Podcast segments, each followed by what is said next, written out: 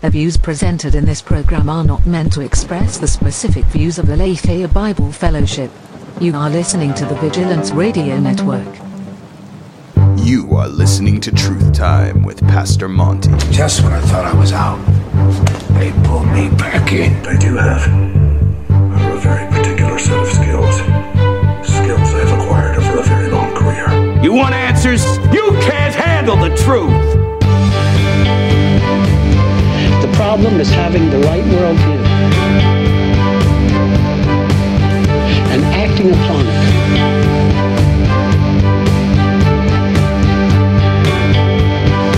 The worldview that gives men and women the truth of what is. Welcome to Truth Time with Pastor Monty, a show about God's truth in today's society from a multi generational pastoral perspective. The Truth Time with Pastor Monty broadcast is a part of Aletheia Bible Fellowship's Project Vigilance, a web portal that provides internet Christians out there with helpful content and insights. We're produced by ABF's Vigilance Radio Network. If you're interested in this ministry or our other shows, you can check us out at abfpdx.org, where you can access more resources, donate, and learn more about us. At the top of the show today, let's remember to help us spread this content by liking, sharing, and subscribing to this episode. And if you haven't yet, go ahead and join our Facebook group where you can stay up to date on this and all our programming. You can find it at vrn.abf on Facebook. Now that all that's said, I'm Pastor Josh, your engineer and senior pastor over at ABF, and this is Pastor Monty. Good morning. This is Truth Time, and I am Pastor Monty, and we're going to be looking into the book of Genesis this week uh, as we uh, explore God's Word in the Christ Factor.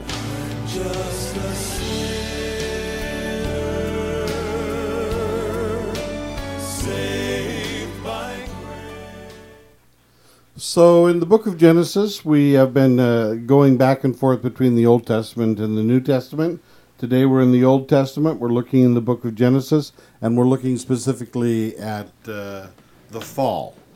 And we're going to be talking about the, uh, you know, so last the last time we talked in Genesis, we were talking about creation and God's design, and how it is that uh, God saw that what He created was good. We talked about the creation of male and female, and uh, God's design again in regard to uh, male and female.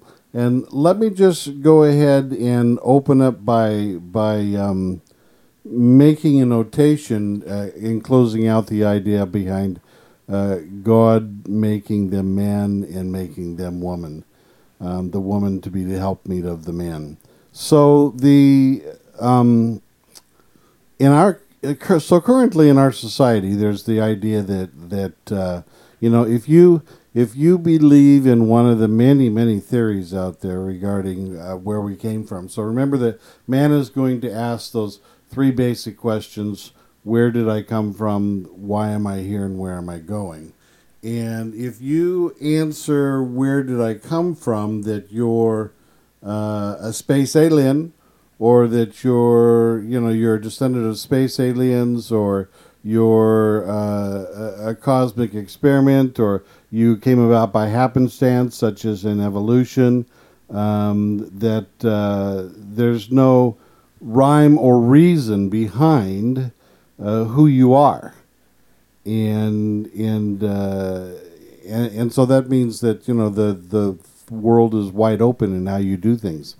So, in our current society, we, uh, when it comes to the male and female interaction, what have you, our current society passes off the idea that you need to uh, start dating in order to find the right person who's going to be your marriage partner.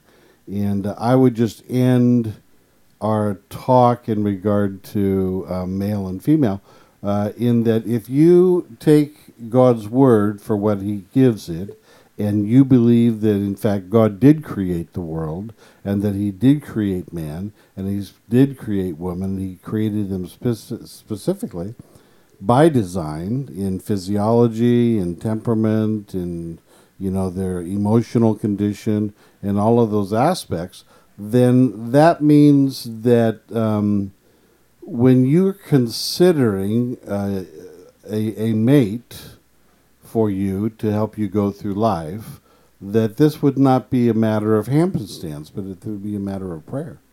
If you believe that God created you and designed you, that means that He created a counterpart. And He created somebody who's designed to help you specifically. And uh, dating is likened unto Russian roulette. But, um, you know, just kind of hit and miss, see what comes along. That's one of the reasons why we have such a high degree of uh, divorce in our society today because people try it on, they th- they find it doesn't work, you know. So uh, we're going to throw this one away and we're going to look for something else. Um, but if you're a believer and you're a disciple of Jesus Christ, then you should be praying. Young people, listen to me carefully. You should be praying for that individual that God specifically uh, has made to complement you, so that you might be the man of God that uh, that you were created to be. That's my take on it, and that's where I come down on that. You want to add anything before we move on? Um, well, I would just say it's not limited to young people. Um, I find. Oh, anybody? Yeah, yeah, no, no, yes, yes, please. That's right. But Yeah, yeah. remember, any anybody below my age is a young person to me. Uh, I mean, that's like you know a hundred years of, of different ages. Oh, so wow. wow, you're so kind. um, no, it's not. It's not limited to young people. It's across the board, and it doesn't matter how much experience you have in relationship or not. It doesn't matter if you've been married before or any of those things. Relationship is you know sacred. Marriage is sacred, and partnership is sacred. And so when you're looking, you should definitely have that mentality in mind of being useful um, for the other person, finding a person that is useful for you and that you can be useful for, and that jointly you can be useful for God together. Um, and God has definitions as to what that looks like. So when I'm saying useful for the other person, I don't mean um, by your own definitions. I mean, you know, you're finding a person of the opposite sex who is pushing you to uh, be better. You know, um, and there's there's more definitions than that. That's a very basic, uh, right. That's that's a very basic and, definition. and we're going to explore that actually a little bit later, or begin to explore that. But yeah, yes, but that's definitely the scriptural, uh, the way it's looked at in in scripture. So, dating is it's a myth that it's necessary. In fact, it's a it's a relatively new concept. Actually, a lot of people have. Um, I've read a lot of uh, sociological. Um, actually, I don't know if I I don't know if I'd call it a lot, but I've read some sociological uh, papers about uh, tracing it back to Romeo and Juliet. right. Um, the concept of like romantic um, breaking with tradition so that you can be with the person that you quote unquote love in the moment. Wow, just- if that's the case, it was doomed from the start. Right, yeah. I just want to rem- remind you guys Romeo and Juliet is a tragedy, and they died, Yeah. and they were dumb. Yeah. Um, that being said, there's a lot of studies, and this I know to be true. There's a lot of studies that show that even arranged marriages work out uh, better than non-arranged marriages, and I don't think that's because of the arrangement per se. I think it's because of the mentality of the marriage, which says that you know we're in this to to work together. That it's utilitarian. Uh, that there is a utilitarian aspect, a mechanical aspect that we're trying to we're trying to function with, and it gives you something to strive for and something to measure your success as a couple um, against. Everybody kind of knows what they're getting into it with, and you know the purpose of a marriage is not to find yourself; it's to expose yourself, Right. M- like expose your flaws, make yourself better um, make yourself better before God. But um, I wanted to ask you, how do you feel about, uh, like, what what do you think about those s- plenty of people who have you know dated within the church? Like that's, yeah, I don't mean within ABF specific. I mean just in the church in general. Like dating is that's that's a that's a thing. People do it. What do you think about it? What do I think about it? Yeah, like young people dating in youth groups, or like you know, they date. Uh, they they try to maybe they call it courtship, but really it's dating. Well, I, I, I mean, I don't. based upon the philosophy that we're talking about at this point and what we understand Scripture to, to be, and particularly with the fact that as as uh, in in the ministry in the pastorate, you deal with a lot of people that have a lot of uh, dysfunction within their marital relationships, and so I I personally do not approve of uh, you know of dating uh, per se. You know, I believe that that it's it's imperative that those individuals that are in charge of dealing with the growth of a youth group, for example, uh, this would be one of the subjects that they would talk about, and they would talk about the fact that you know, from a biblical perspective, um, we're looking at the issue of courtship rather than dating. And there's a and so then the that leadership would help define what that means. And so that in a nutshell- so, so that you don't get a quasi courtship but you get genuine courtship and what goes along with that rather than just the happenstance of dating So in in general, what would you say the difference is? Just the intent toward marriage, or Yeah, yeah. In in uh, in in courtship, you're not trying something out. You are you are specifically looking at the characteristics of who you are as an individual in your spiritual growth, and you're looking at uh, praying for somebody to complement you in that. So that means when you find somebody that you believe could do that, then you need to start looking at uh, her characteristics and strength, and, and and then you need to have discussion between the two of you. What's as to your- what that would look like together? what's your thought on the? Let's go with star-crossed lover, since we brought Romeo and Juliet up. What's your thought on the star-crossed lover concept of like there being a, a soulmate? Which, again, by the way, is not a scriptural concept. No, But what do you what do you think about that concept? Well, again, I believe that that you know you should be praying for the person who is um, who God is going to um, compliment you in who you are as an individual. So when you start, it's not that you segregate yourself from having any contact with uh, the opposite sex and, and that you don't interact with people. Uh, it means that first of all you have a, a, a grasp of who you are as an individual and so you know where you are in your spiritual development and so you know you know the areas that you need to work on the areas you're praying for the areas that god is speaking to you in so that when you spend time with an individual and you think that you want to begin to explore um, the compatibility of the two of you together spending time uh, looking towards a long-term marriage relationship then that's going to be a process that you're going to go through of revealing yourself and finding somebody who is willing to reveal themselves to you as well. It's a process. Would you say that your would you say that your wife is your soulmate? Sure. Absolutely. You know, the first the first time that we went on supposedly what you would call a date, we went to uh, this area. It's, it's called Paco Park, but it's actually a sem, uh, cemetery, and in- in the middle in the middle of Metro Manila. So not not far from where she was attending uh, uh, university. So we went uh, to Paco Park, and we sat for probably, I would say, a good uh, hour and a half just talking about those types of things, deep things. Uh, the first uh, on our supposed first date, deep things about where we are as individuals and where we are in our relationship with Christ, and what we thought that that might look like. Hmm. So so you do or don't believe in the concept of a soulmate? I believe that God has created an individual who will complement you as an individual. Do you think it's possible that there are multiple individuals?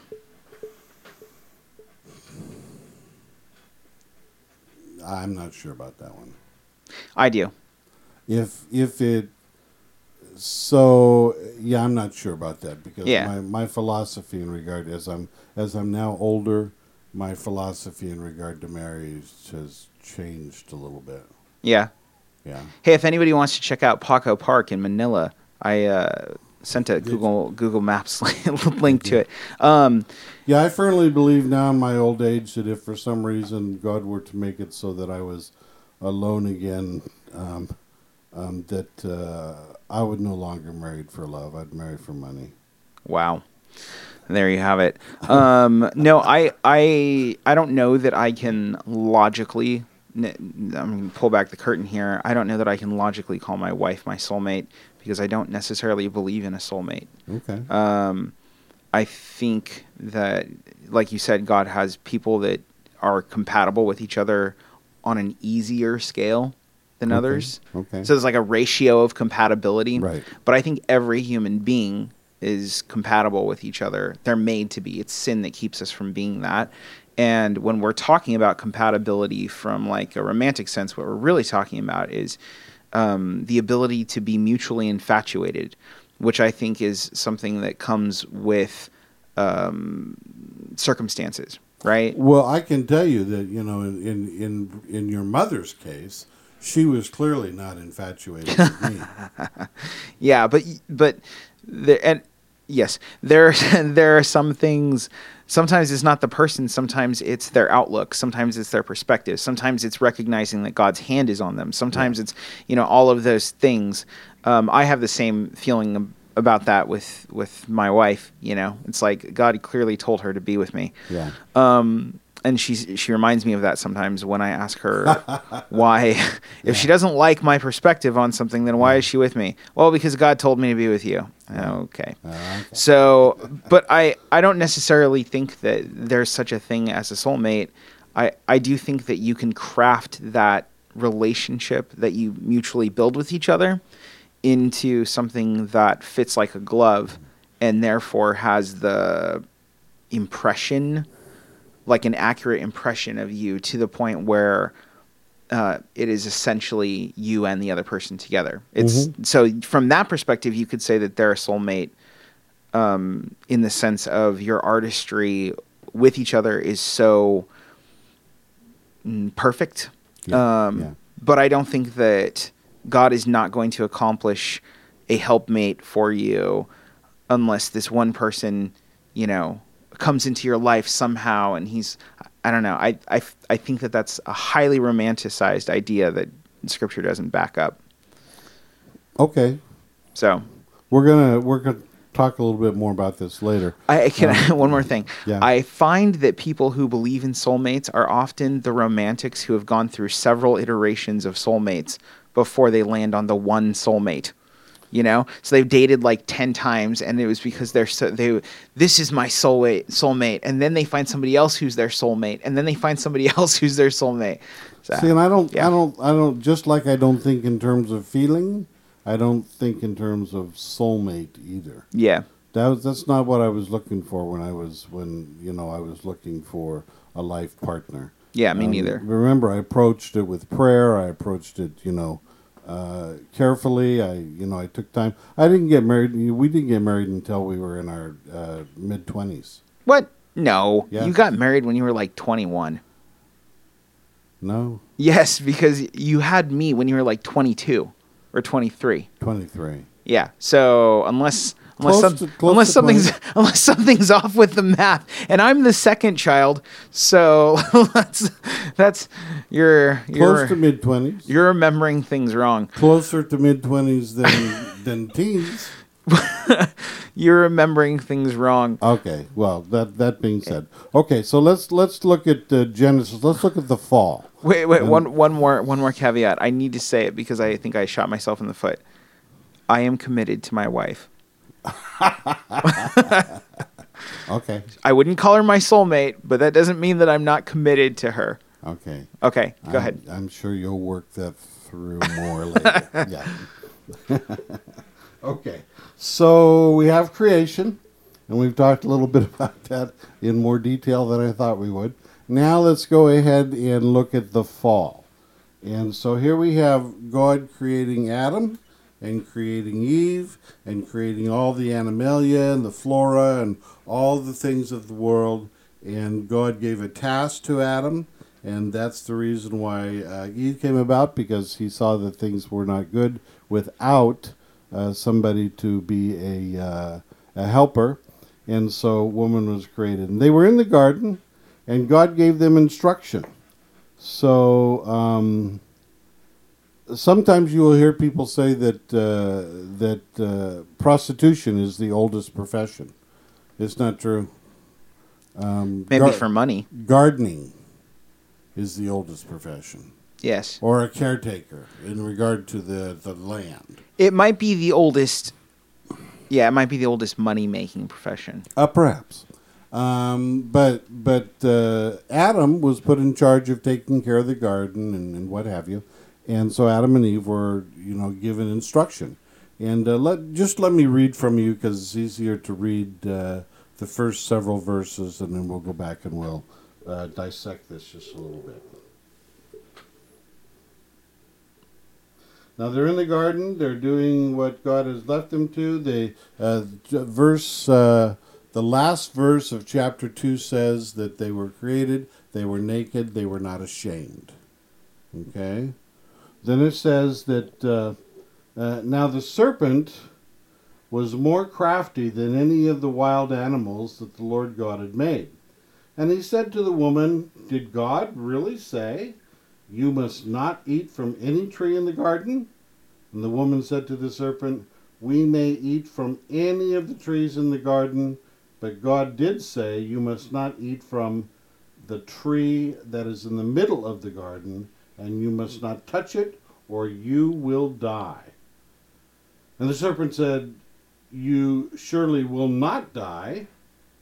Um, for God knows that when you eat of it, your eyes will be opened, and you will be like God, knowing good and evil. And when the woman saw the fruit of the tree, that it was good for food, and pleasing to the eye, and also desirable for, for gaining wisdom, she took some and she ate it, and she also gave some to her husband, who was with her, and he ate it. And then the eyes of both were opened, and they realized they were naked, so that they sewed leaves together and made coverings for themselves. So let's dissect a little bit about what's happening here. So they're they're they're in the garden. They God's created. They're doing what God had commanded them to do. They're in the garden, and um, the serpent comes up and, and talks to them. And we at this point we're assuming that, uh, as Scripture indicates, that the serpent is uh, allegor- allegorical to Satan. So we understand that it is. What do you mean by that? Well, the serpent is being used by Satan. Okay, because to- yeah, to- I don't think allegory is the word you're looking for there, but Okay. well, um, to question. yeah, So the way that the the way that the question is formed is of interest to us Mhm. because the way that the question is formed is that there's an element of truth that is woven in the question, but also an element of deception. So the woman, first of all, the serpent approaches the woman, doesn't approach the man, approaches the woman. Because women tend to be, well, this is my take on it, um, before I get your cards and letters. Wo- wo- women tend to be more in touch with their feelings, more relational, because that's how they were designed. that is not just your take on it. Well, the design part, perhaps, that's not just your your take on it, though. That's like science affirms that. Right. So the serpent comes to the woman and he challenges the woman in her thought in regard to the command that was given. Now, the command um, was for both of them, but it, it's very likely that the command was given to the uh, Adam, and then Adam uh, reinforced to Eve that this was the command of God. We don't know that for sure, but we do know that as God structures things, He has His own design as how He does things. And Adam was the one responsible to make sure that God's commands were followed. Sure. Yes. So so so the woman then responds to the serpent and says, "Well, we can eat of anything um, except for that tree." in the middle of the garden. And if we eat of that, then we can't even touch it. If we touch it, we will die. And the serpent says, Whoa, whoa, whoa, wait a minute. No, that's not true. You will not die. You will know good and evil and become like gods. So the lie is that the if they partake of the fruit, and I'd just like to say right here that for all of you out there that, that love mythology, we don't know what kind of fruit it was. All right? Right. Could have been an apple, maybe. That's what people said. It could have been an apple. Could have been a pomegranate. We don't know. So, could have been jackfruit, I like to think it was a tomato. possibly, possibly. Anyway, um, we don't know what it was, but Passion Eve- fruit, right? Eve to pa- could it could be a Or passion. dragon fruit. Yeah. E- uh, nice. E- nice. Eve took of the fruit, whatever it was, and she she saw now uh, this this statement Song of always- Solomon. I will grab. I will climb the tree and grab hold of the fruit. Yeah. It it always fascinates me that when I read this passage that um, she saw that it was good to eat. She saw it. hmm Well, I now I'll tell you what. I've seen some foods that looked okay to eat, and when I ate them, I wanted to spit them out as quickly as I could. You know, it's interesting. I, I hadn't thought about it, but she had a consumer mentality. Yeah, That's yeah. re- that's really interesting. Like she she went for the fruit that you know that they shined up with wax and you know put out yeah, there. Yeah, exactly. Yeah. So she took the fruit, she ate it, and then she gave some to Adam, and he ate it. And when he ate it, he became aware of their. They became aware of their nakedness. Right. Now, here's the thing that you need to understand: is that the command of God uh, and the obedience or disobedience in regard to that command uh, was through Adam she didn't become aware until she gave it to Adam. Adam took it and ate it, and then they became aware of their of their uh, nakedness. hmm The significance of that uh, we'll save for later. Uh, we'll we'll explore in greater detail later.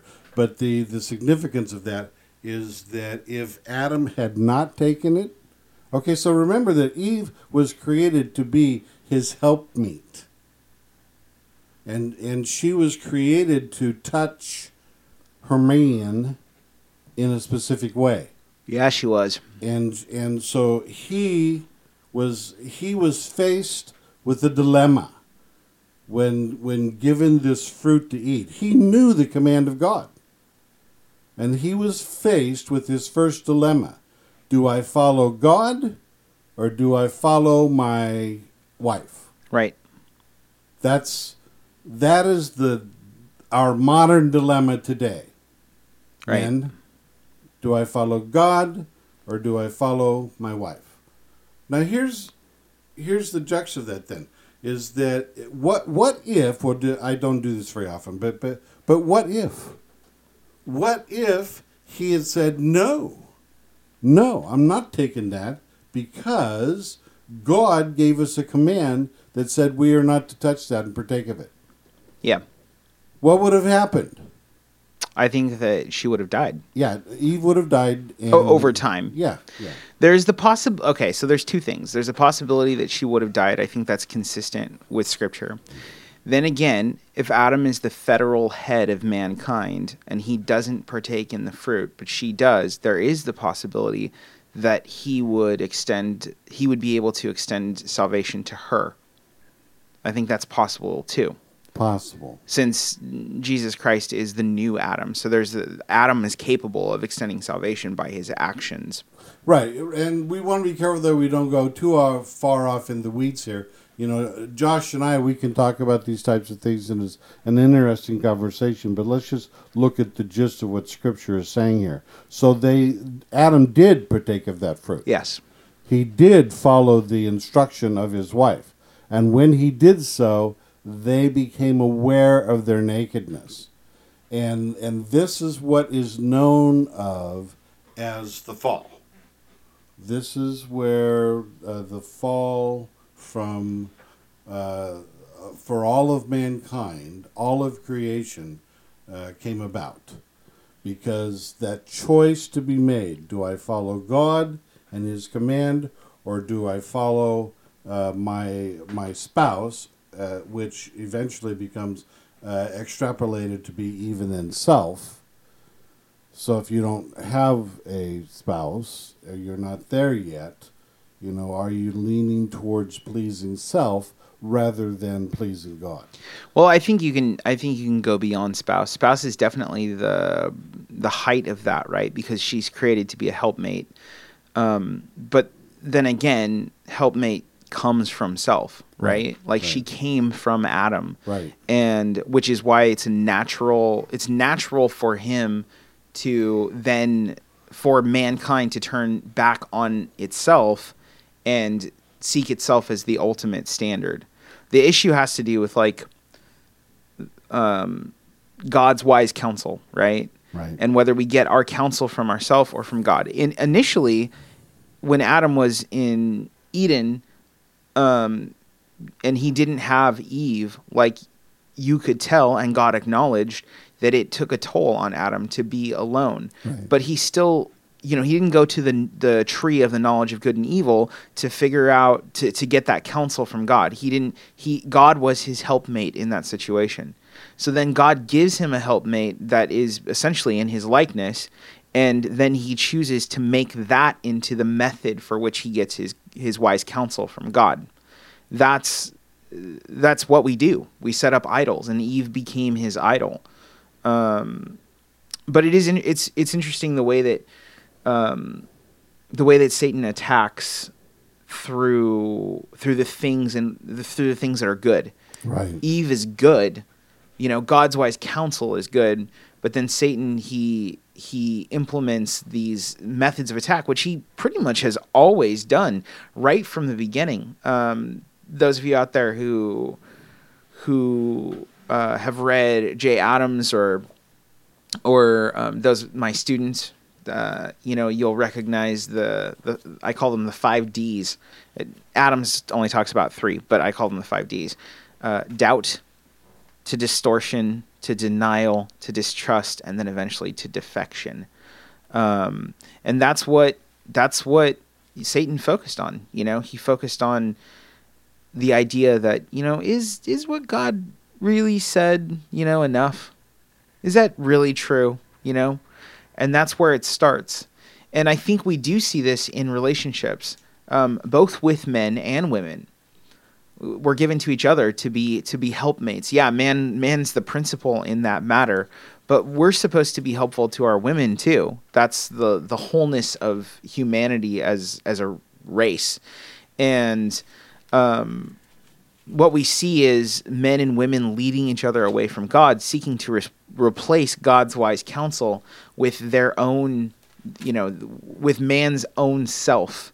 Um, and it starts with doubting the sufficiency of of God's word, whether that comes as God's scripture um, in the Bible, whether that comes as the actual word of God, um, you know, through the revealing of the Holy Spirit, or literally Jesus Christ, you know, in the Garden of Eden, uh, whatever it is, it you know begins with listening to ungodly counsel and allowing that in, and then you confuse it with the truth, right? And you say, "Oh, this looks good."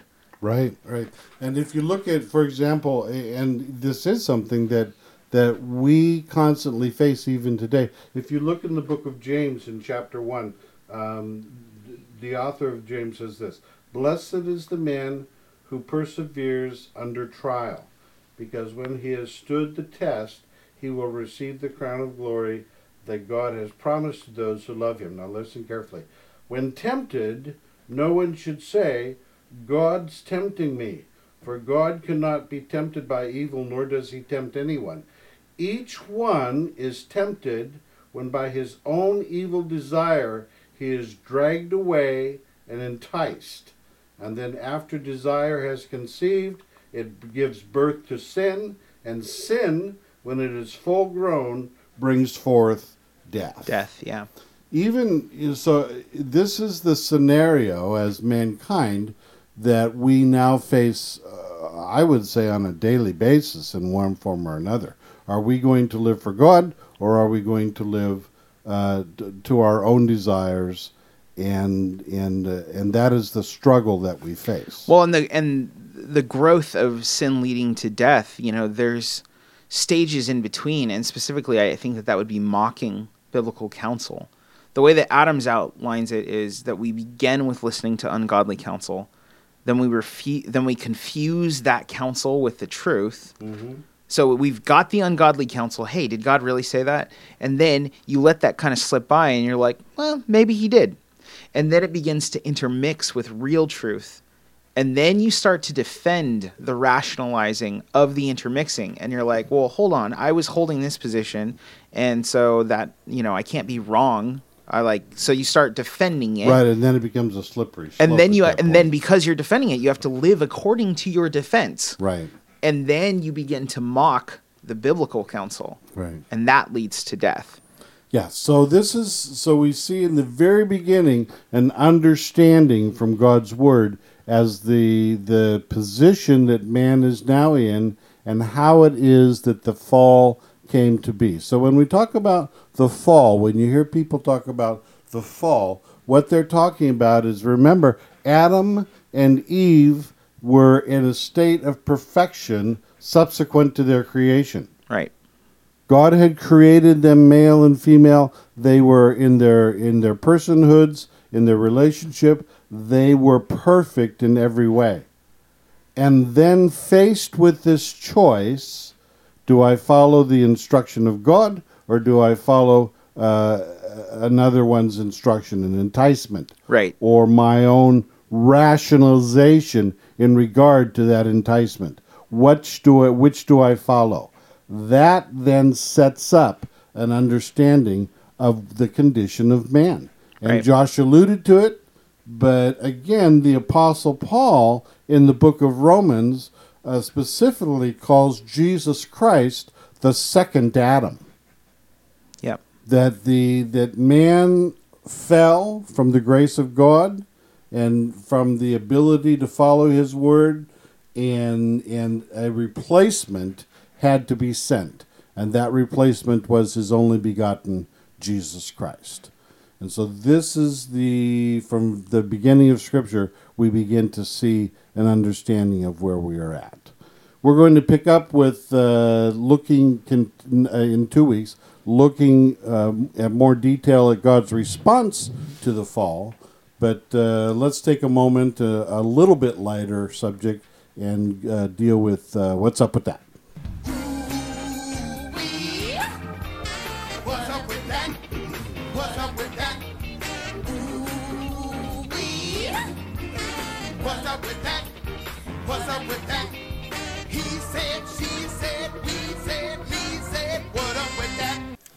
Well, you know, I, I, I was reading through the different uh, news things the other day, and, and one struck me in particular.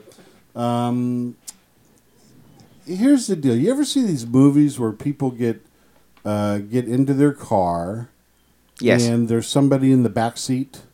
You mean like a horror movie or something? Yeah, like a horror movie or a detective movie or mystery or whatever, you know. Yeah. Somebody's sitting and, and it's like, or how about, you know, you're, uh, um, you know, in, in, if you live in Australia or you live in a place where they got Swear, of, half of these stories come from Australia. oh, well, this one doesn't. But, Okay. but, if, you know, if you live in Australia, um, you know, there are some creepy crawls. They got a spider over there Mm-hmm. that crawls into people's shoes.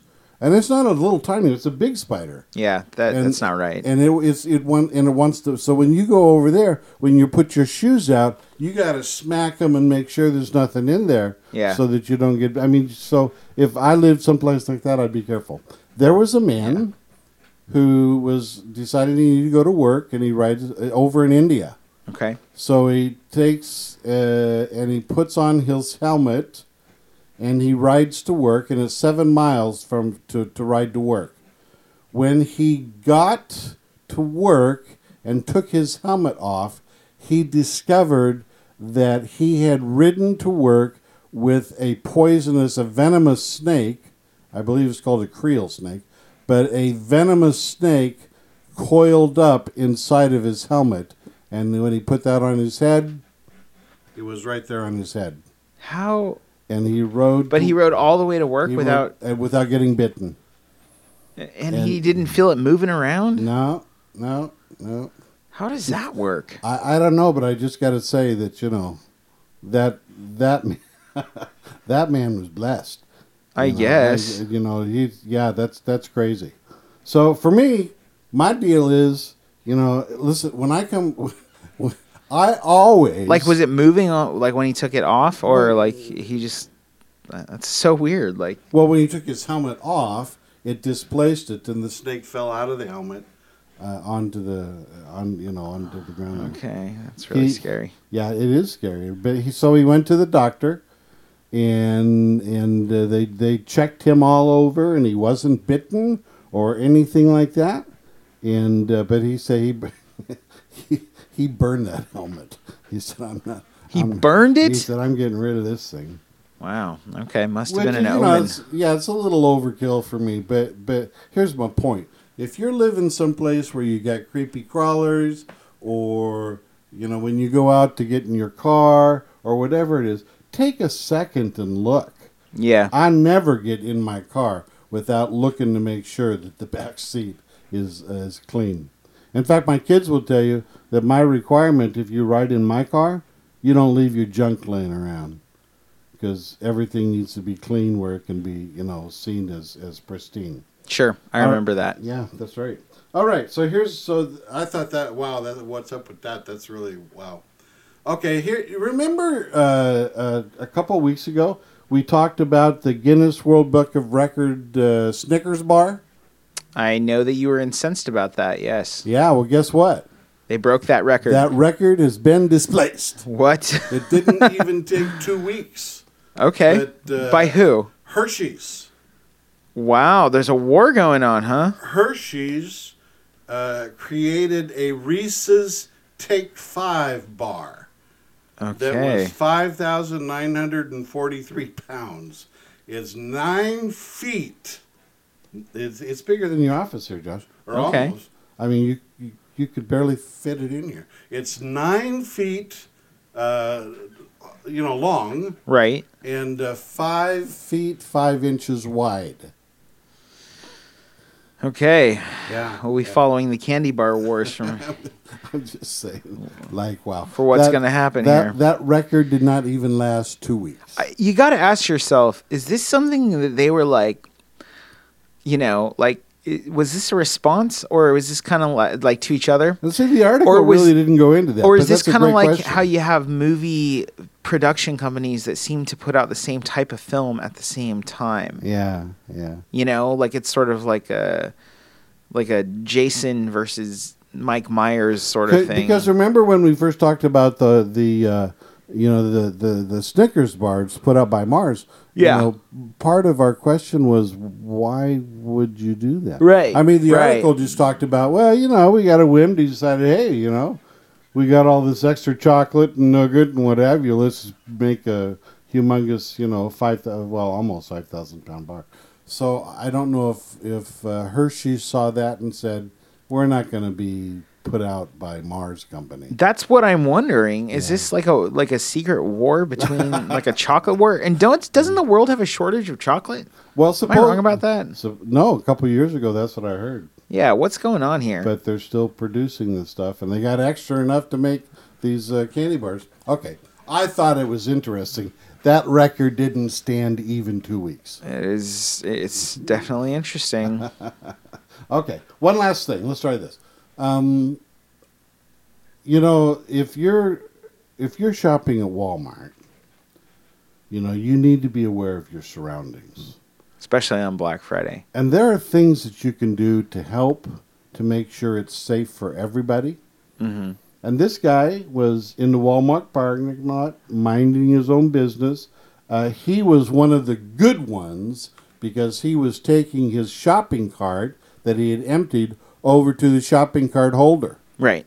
And when he turned around, he heard this screaming, and the uh, the store uh, detective was chasing after a thief through the parking lot. Okay, loss prevention. And Got the- it. Yeah, loss prevention, and he's stop that guy, stop! That. And the guy with the shopping cart wheeled that shopping cart around, aimed it at the guy that was running from loss prevention, and pushed it and and smacked him over. Uh, how do I look that up? and he was and he was caught. Did that guy get and s- shop- at least a Walmart gift card or something? I don't know. They didn't say whether you know Walmart. I mean, they they they, they said he was a hero, but I don't know if you know. I don't know if they uh, you know did like Popeyes did and give him a, a gift card or something. But, yeah. but, but he deserves one. Yeah. Yeah. All right. Sure. My question is: Is that guy gonna, gonna get sued? Uh, no, I don't think so. I, you know. I mean, it's assault. It's not against the. You know, I sh- I wonder if that No, no, no, no. You that that is correct, Josh. That's that's good attorney stuff. That's why when that's why when somebody breaks in your your uh, house and you shoot them, don't don't wound them, kill them Well, because this is yes, because yes. they can they can. It sounds controversial, come- but that is back. what we're taught in gun safety class. That- if you take out a gun, then you better kill that person. That's exactly correct. But I, I wonder about that. I mean, Walmart, that's Walmart property. I just, that person doesn't actually work for Walmart. No, it's a customer. Yeah, so like it's, you know, if if that's private property is like what's the law in that regard? I, don't know. So you you the the way your mind works amazes me sometimes. I mean, it doesn't worry me. I mean, I would do what I think is moral in that moment. So I think Well, stopping the guy is moral, but Well, let's I, I could imagine the- getting sued. Maybe, hopefully, I I could see this though. Okay, so imagine the scenario: yeah. Okay. the guy gets sued, and then Walmart doesn't pay for that guy's legal fees. I could see that. I could see Walmart being like, being like, uh, w- that guy was acting on his own, whatever, and you know, yeah, he helped us, but Well, l- well, hopefully, this uh, criminal who is now I found video of uh, it, in, by the way. in jail, or at least he was in jail. Hopefully, he doesn't listen to our podcast, and uh, I, I think we'll be okay. Given the idea that maybe he should sue. yeah, I think we'll be okay. I'm sure that there's plenty of people. His lawyer's probably already gone there. Uh, okay, okay, that's all I got for that one. Okay. Let- so let's let's go back to our uh, Serious so- topics. Yeah, let's go back to our serious topics. Uh, uh, we were talking about we've been talking about uh, marriage, and Okay. and uh, the uh, the importance of of looking at the dynamics of marriage. So we could at some point then um, under uh, I think this comes under the title of uh, cultural lunacy. Yes. Although I don't know why it would be lunacy. Although some people might think it's lunacy to marry. Anyway, Anyway, um, the Apostle Paul. but yes, but we had some people who were, uh, you know, wanting us to, to. We gave them an option, and this was the topic that they wanted to hear more. Okay. on. So, um, so what we've been talking about is understanding the dynamic difference between men and women. And the last time we talked about this, we were talking specifically about the physiology uh, is undisputed yep. different. Now, it, it, it, it used to be disputed, but now the world is coming around, and it is undisputed. There's differences between men and women. No, it's never been disputed in the scientific community. There's always been a difference physiologically. Well, uh, yes and no. I mean, remember In the words of uh, Thomas Dolby, well- science. Yeah, per, perhaps, but remember the um, the match between uh, Bobby Riggs and Billie Jean King. Okay, yeah. I'm, I'm, I mean, I'm You're dating yourself. I understand. If it helps, there was a movie with Steve Carell and Emma Stone about that just Yeah. not too long ago. I understand I'm dating myself, but for for you youngins out there, uh, maybe Josh will find something on it and put it up. But there was there really was a time period uh, when the women's lip music was uh, movement was uh, trying to establish itself. That um, women I were, love how you correct yourself when you say women's lip Yeah, music. yes, you say w- women's lip Movement, movement, yes, but it's, it's women's lib. Yeah. Um, Anyway, well, but there really was a time when the assertion was being put out there that women and men are the same. In fact, they even had uh, the, there was the whole uh, from a fashion standpoint. There was the unisex uh, period. there it is. and, Battle uh, of the Sexes. Ah, yeah, yeah. Billy, uh, Billie Jean King and Bobby Roode, which, which, by the way, Billie Jean King kicked Bobby Roode's uh, um, gluteus maximus. yeah. For those of you who don't know what a gluteus is, He's also he was is, also like he was he was also what like 40 year no t- uh, 25 years older than her or yeah, something. well, he was yeah he was older, But but, that anyway. that shouldn't make a difference. Um, okay, so but but now people are beginning to realize that yes, in fact, there are major differences between men and women, and yes, we would assert that that is because Scripture teaches that God created man, man, and He created woman, woman. Now, one of the things that is is uh, that we'll talk about today then is that this it's not just that that we're different. I mean, there is there's there are obvious physiological differences. Okay, even though some people try to to hide those differences, like for example, when women were not allowed to join the military back in the day, they would try to hide their breasts and to look like they were a man Mulan so that they could well uh, that's a modern reference to yeah, to a n- to an ancient story. yeah, yeah. Um, but but there were there were uh, there were uh, pony express riders uh-huh. uh, who did this there were in, in the in the west there was e- there was even a woman uh, the founder of the um, of the Red Cross was uh, uh, was in the uh, the um, Revolutionary War Sure. parading as a man Yeah. until she got found out. Yeah. She got found out because she got uh, damaged on the battlefield. Yeah. It's like, oh, surprise! okay. Surprise. So, that bullet must have cut off more than you thought. oh, surprise. So, so anyway, so it's not in question nowadays, A- a- and even to the extent that uh, get ready for this, men think differently than women do. Right. That's part of the physiological. I mean, like major different than than women do. Right. So you know, I'll give you an illustration. Before, see now we have cell phones, even with locator devices where our GPS can know where we can track where people are. Sure. When I would go to the store, when my wife and I would go to the store back in the day before they had cell phones, um, and and uh, I always had my uh, I always had my wife carry a walkie-talkie. So when we would go to the store, I would carry a walkie-talkie, and it would be tied to her, and she would have her walkie-talkie. Because look, when I go to the store, I'm I'm a Target man, not not Target the store, not Target. I'm I'm I'm I'm a hunter. I'm after one specific thing. And so I'm looking for that one specific thing. My wife, when she goes to the store, and this is, and I'm told this is typical of women, and uh, but but sh- sh- things call to her, and so she has to go explore where it is. And I'm not kidding. I can go to an idol where I'm looking for the specific thing I'm looking for, and I can be standing there trying to figure out what my selection should be, and I can turn around and she's gone. Yes, I've experienced that with my mother and my wife and lots of other people. What What are you getting at? Well, uh, because Just more of the. more of the differences that you know, Oh, yeah.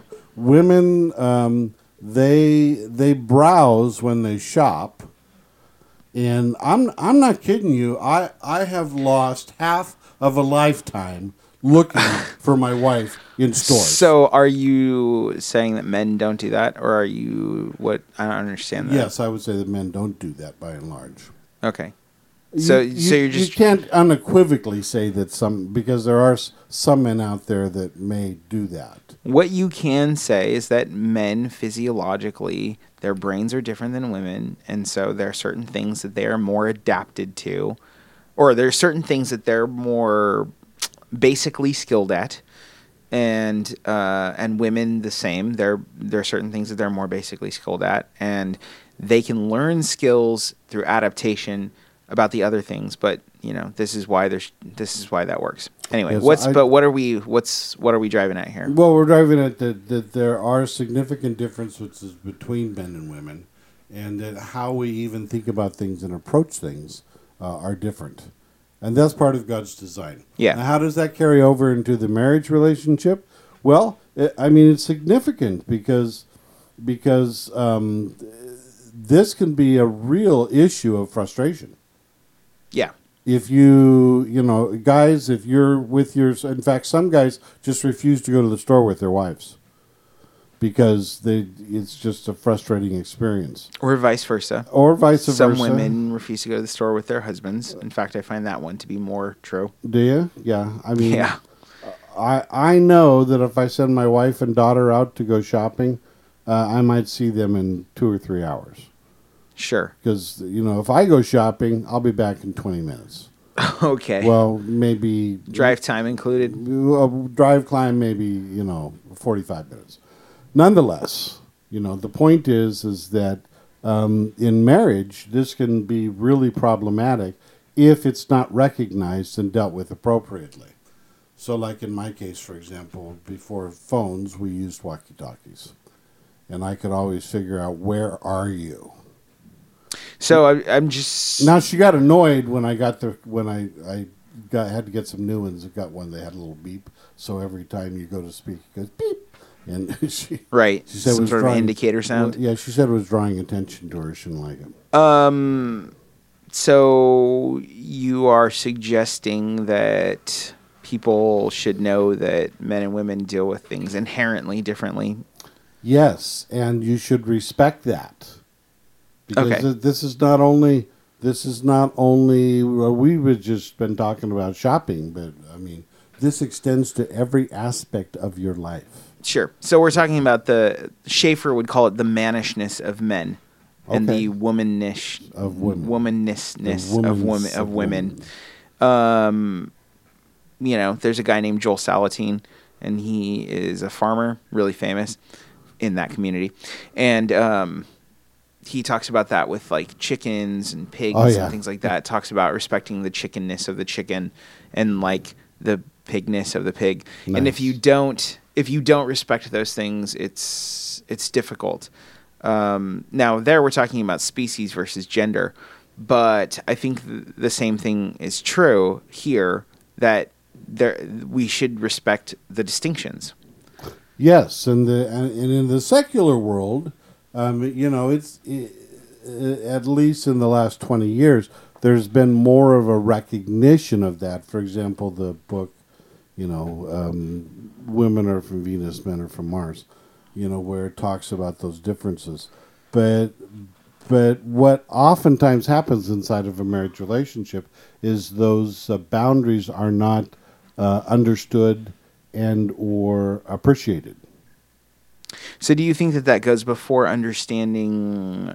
Would you say that goes before understanding the individual, um, like quirks of an individual, uh, like understanding their gender roles before that, Yeah, yeah. I, I personally, or I not do. gender roles, but gender dispositions? Yeah, no. Personally, I do. I believe that that first of all, most of and we're going to explore this as we go forward with this, but most marriages that have relationships uh, difficulties have relationship difficulties because um, uh, because the men are lazy, and and men you you need to um, you need to study and to understand what you married. And the importance that she thinks differently than you do and it, on on a whole variety of issues. And you need to be able to talk those things through. So you first have to have an intellectual understanding which requires you to study. But then you also need to in a practical way you need to talk some of those things through and or agree to approach something differently or agree uh, to uh, to allow uh, your spouse, for example, uh, that uh, significant difference. And a lot of tension can be caused by not recognizing those differences. Yeah, I think even without that, I mean, I do think it's good to study those things and to learn that there are differences and distinctions. But even without that, if you just go back to what Jesus says about treating others the way that you want to be treated, I think that that right there, you know, nobody Well, wants nobody wants to be cut off. Nobody wants to have anything assumed about them. Nobody wants to have, you know what I mean? Well, yeah, I, I do, but I mean, in for for the sanct- for the safety of your marriage relationship, there are just certain things which you know come about because of differences. I'll give you an example. When when when I cook, um, and I'm, let's just say that most of you know I'm I'm good at it. So when I cook, um, I like to clean up my mess after I've sat down and I've eaten. So when I when I eat food, I want to eat it when it's hot. Okay, but this is not a woman man difference. I believe it is Okay, I don't know how you can believe that. because because most men are are um, are pigs uh, in how they take care of things. I don't think that that's and true. most- and that's my observation. Yeah, but you're sitting here talking about how when we were children, nobody could, you know, mess up anything in the car.